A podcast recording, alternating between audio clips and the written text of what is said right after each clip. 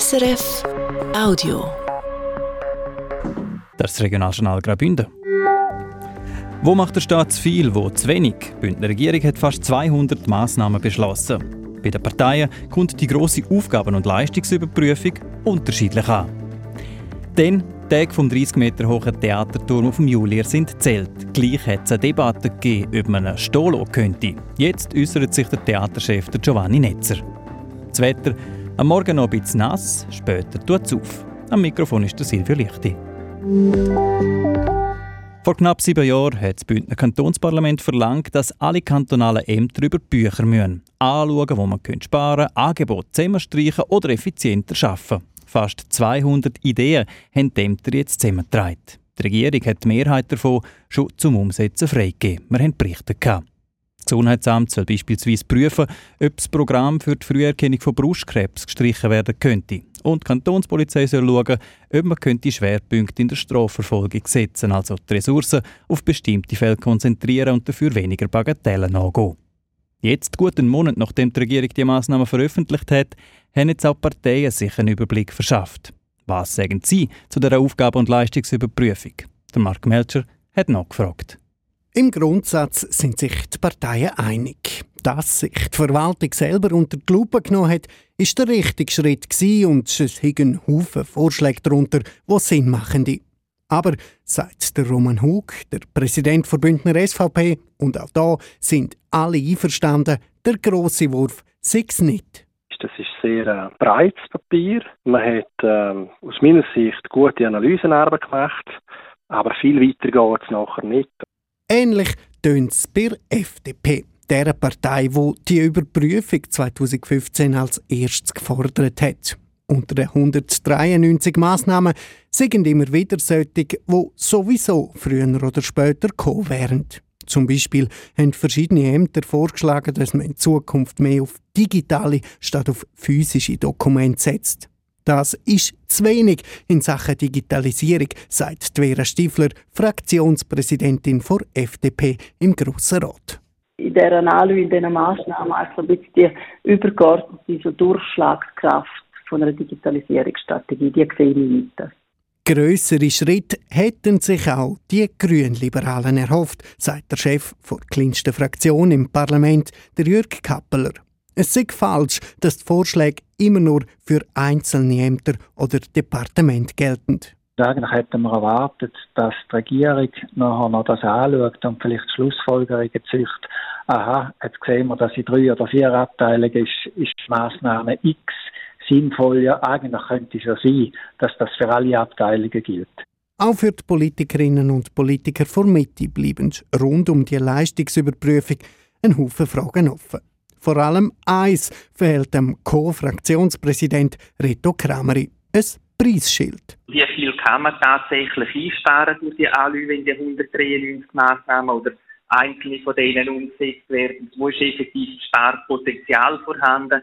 Fragt man nach Details, also was für Maßnahmen sich die Parteien konkret noch gewünscht hätten, wird es schnell politisch. Der Reto Krameri von Mitte wette schlankere Prozess bei Ortsplanung, also weniger Mitspracherecht, zum Beispiel vor Denkmalpflege. Die Vera Stifler von FDP sagt, der Kanton hätte sich müssen überlegen, welchen Organisationen er weniger Geld zahlen könnte. Und der Roman Hug von SVP findet, man müsse aus dem Krisenmodus rauskommen. Strukturen abbauen, wo man während Corona wegen dem Krieg in der Ukraine oder der Energiekrise aufgebaut hat. Entspannt sieht die ganze Sache die SP. Die Partei, die sich immer gegen Sparforderungen der bürgerlichen Parteien gewehrt hat. Es ist genau richtig, dass die Aufgaben- und Leistungsüberprüfung eben kein grosses Sparpaket geworden ist, sagt Beatrice Baselja, die Präsidentin der SP-Fraktion. Es wäre absurd angesichts der finanziellen Situation vom Kanton ein Sparpaket schnüren. Das würde jetzt aber gar niemand verstehen aus unserer Sicht. Der Rekordgewinn vom Kanton hat gezeigt, dass es gar keinen Grund zum Sparen gibt.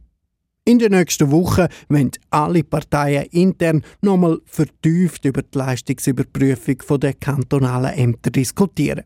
und dann allenfalls im Sommer mit neuen Vorstößen zusätzliche Massnahmen verlangen oder mit Anfragen im Parlament noch mehr Antworten zur Leistungsüberprüfung kriegen. Der Mark Melcher berichtet. Das Projekt das hat vor sechs Jahren weit um Schlagzeilen gemacht. Der rote 30 Meter hohe Theaterturm von Origin auf dem Julierpass. Bei der Einweihung des Bau war auch der Bundesrat Alain Berset dabei. Gewesen. Der Turm der ist als temporärer Bau bewilligt worden. Die Spielregeln sind eigentlich klar, Ende Sommer muss er weg. Gleich hat es in der Südostschweiz vor kurzem eine Debatte gegeben, ob der Turm denn nicht doch noch in die Verlängerung gehen soll. Angeheizt hat Diskussion der bekannte Haldersteiner Architekt Peter Zumthor. Er würde sich freuen, wenn der Turm stehen bleiben würde, hat er geschrieben. Was aber sagt der Origin-Intendant Giovanni Netzer zum Ganzen? Ich habe mit ihm geredet. Also für uns ist der Fall klar, wir haben nach einem ausgedehnten Bewilligungsverfahren die Erlaubnis gekriegt, um den Turm zu bauen. Das war eine Ausnahmegenehmigung. Wir haben dann später noch eine Erlaubnis gekriegt, um äh, die Standzeit zu verlängern. Das war im Zusammenhang mit Corona. Gewesen. Und jetzt läuft der Turm aus und wir werden ihn entsprechend den Versprechungen, die wir gemacht haben, auch wieder abbauen. Also ausgeschlossen, verlängertes Leben? Ja, ich denke, es gibt, es gibt auch, es gibt einerseits einfach die Abmachungen, die für uns wichtig sind. Das hat auch zu tun ein bisschen mit, mit einem gegenseitigen Vertrauen, wo man zu dem Projekt hat. Auf der anderen Seite ist es so, dass der Turm auch nicht für die Ewigkeit gebaut ist. Also der wird wahrscheinlich in zwei, drei Jahren müsste man ihn anfangen renovieren und das wäre für einen temporären Bau nicht richtig. Trotzdem, Giovanni Netzer, wie haben Sie die aktuellen Diskussionen beobachtet? Also für uns ist es eine sehr spannende Diskussion, weil sie auch zeigt, ähm, dass sich der Turm im Laufe der letzten Jahre in, in ein kollektives Gedächtnis auch einen Platz verschafft hat. Ganz am Anfang ist der Bau sehr umstritten gewesen. Ich weiss, man hat noch viele Diskussionen drum gehabt. Und jetzt nimmt man ihn offenbar wahr als ein Teil von, vom, vom Julierpass, als ein Bau, wo eigentlich die alte Tradition am Julierpass äh, fortführt. Es ist dort einmal ein römischer Tempel gestanden, später dann eine mittelalterliche Kirche. Und für viele ist er natürlich auch ein, Moment geworden, wo man viel Erinnerungen daran hat. Erinnerungen an Theateraufführungen, an Konzerte, wo äh, offenbar der, der Besucher in Erinnerung geblieben sind. Der Turm hat 40 bis 50 Uraufführungen gesehen. Ganz Haufen Besucherinnen und Besucher haben sie so können auch anlocken auf den Julierpass. Ähm, trotzdem, eben auch wenn Sie sagen, der Fall ist klar, wie weh tut es, der Bau zu lassen? Also es tut natürlich äh, einerseits unglaublich weh, weil man selber schöne Erfahrungen dort gehabt hat. Der Bau ist nicht nur für Gäste, ist auch für Künstler sehr, sehr wichtig geworden. Also die Sänger tun einfach wahnsinnig gerne dort oben singen, weil er eine strahlende Akustik hat. Ähm, von Seiten der Choreografen und Tänzerinnen auf der ganzen Welt ist er, ist er als ein Ort empfunden worden, wo man einen Dialog mit der Natur wie neu erlebt, mit dem Tageslicht, mit der ewigen Landschaft. Von dort her ist es schon ein Ort, wo sehr, sehr viel bewirkt hat. Auch, gerade auch im künstlerischen Bereich, in einer Herausforderung, um den Ort auch zu bespielen. Und auf der anderen Seite hat natürlich Origin auch ein Problem, weil der Turm ist, ist einer von unseren, von unseren Standorten. Das heißt, es wird einfach auch ein Saal fehlen.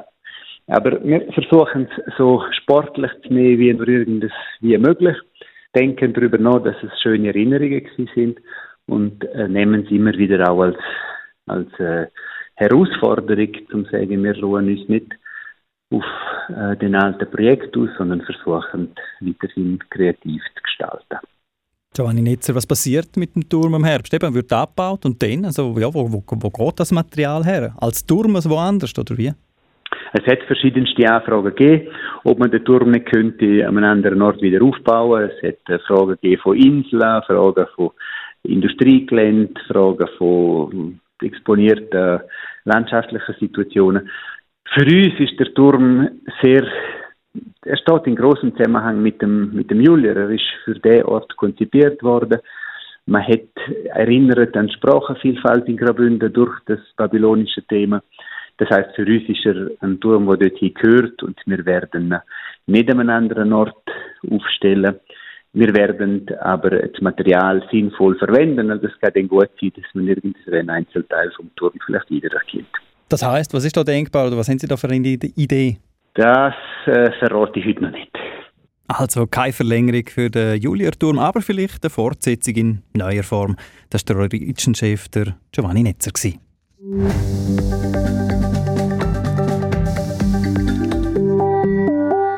Wie unterscheidet man Fake News von Fakten? Wie wichtig ist gut gemachter Journalismus für die Gesellschaft oder wie informieren wir uns und wie gehen wir mit Informationen um?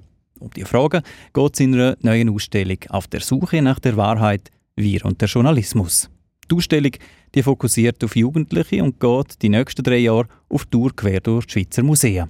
Der Auftakt macht das Kulturmuseum St. Gallen und der Sascha Zürcher hat sich die Ausstellung dort angeschaut. Die Ausstellung basiert auf einem spielerischen Konzept. Sie beinhaltet mehrere interaktive Stationen, wo man die eigene Medienkompetenz testen kann. Das Herzstück ist der Newsroom. Da sollen Besucherinnen und Besucher recherchieren und einer Geschichte auf den Grund gehen. Wie Jolanda Scherli vom St. Galler Kulturmuseum gerade einer siebten Schulklasse von Herisau erklärt. Also, das ist der Newsroom und das ist ähm, äh, nachgebildet in einem äh, Newsroom aus den 1980er Jahren. Also es hat alles so alte technische Geräte, alte Computer. Da geht es um die Affäre Kopp. Die erste Frau im Bundesrat hat 1989 bekanntlich müssen zurücktreten, nachdem Elisabeth Kopp ihren Mann gewarnt hat, weil in seinem geschäftlichen Umfeld wegen Geldwäscherei ermittelt worden ist. Das Ziel ist, dass er alle zusammen ein Journalistenteam bildet und den Artikel von eurem Kollegen Roger noch fertig macht und ihn dann noch publiziert. Ihr habt dafür maximal 25 Minuten Zeit. Die Jugendlichen schlüpfen also im Spiel in die Rolle von Journalistinnen und Journalisten und erleben, wie eine Recherche entsteht. Sie sollen dabei alle relevanten Informationen finden und Falschmeldungen erkennen, bevor die Geschichte publiziert wird. Also, seine Geschichte über Geldwäscherei von einer von unseren grossen Politikerinnen und vor allem über ihren Ehemann, das ist eine super heiße Story. Ihr müsst unbedingt die journalistischen Regeln vor Karte befolgen. Alles klar? Gemacht hat die Ausstellung der Berner Verein Journalistery, eine Gruppe von Schweizer Journalisten und Historikerinnen. Eine davon ist Katja Bianchi. Das Ziel dieser Ausstellung ist eigentlich, äh, zu zeigen, dass der Journalismus wichtig ist für unsere Meinungsbildung, aber eben auch für die Demokratie schluss schlussendlich. Und äh, ja, die Informationsflut äh, hat dermaßen zugenommen mit dem Internet, dass, wir, äh, dass es natürlich sehr anspruchsvoll ist, auch zu unterscheiden zwischen glaubwürdiger Information und Desinformation. Und wir sind der Meinung, dass der Qualitätsjournalismus eine wichtige Funktion übernimmt und übernehmen kann in diesem Zusammenhang. Ein zentraler Punkt der Ausstellung ist die Unterscheidung von Fake News und Fakten. Welche Informationen sind also gesichert und was ist frei erfunden? Wir haben versucht, das eben nicht mit mahnendem Zeigefinger zu machen, sondern eben einen spielerischen, äh, partizipativen Ansatz zu wählen. Das heißt konkret, dass Besucher und Besucherinnen bei uns die Erfahrung sollen machen, wie es ist, selber in die Rolle schlüpfen von Journalisten und Journalistinnen und zu schauen, ja, äh, wie anspruchsvoll das eigentlich ist, eben auf dieser Suche nach der Wahrheit möglichst schnell an die Wahrheit heranzukommen. Die Ausstellung richtet sich an Jugendliche ab 13. Im Kulturmuseum St. Gallen ist gerade eine erste Realklasse aus dem ausserrhodischen Herisau zu Gast. Wie verifizieren Sie den Wahrheitsgehalt von Nachrichtenmeldungen? Die Fake News. Ich weiß, was es ist. Äh, ob ich es erkennen kann, weiß ich nicht wirklich.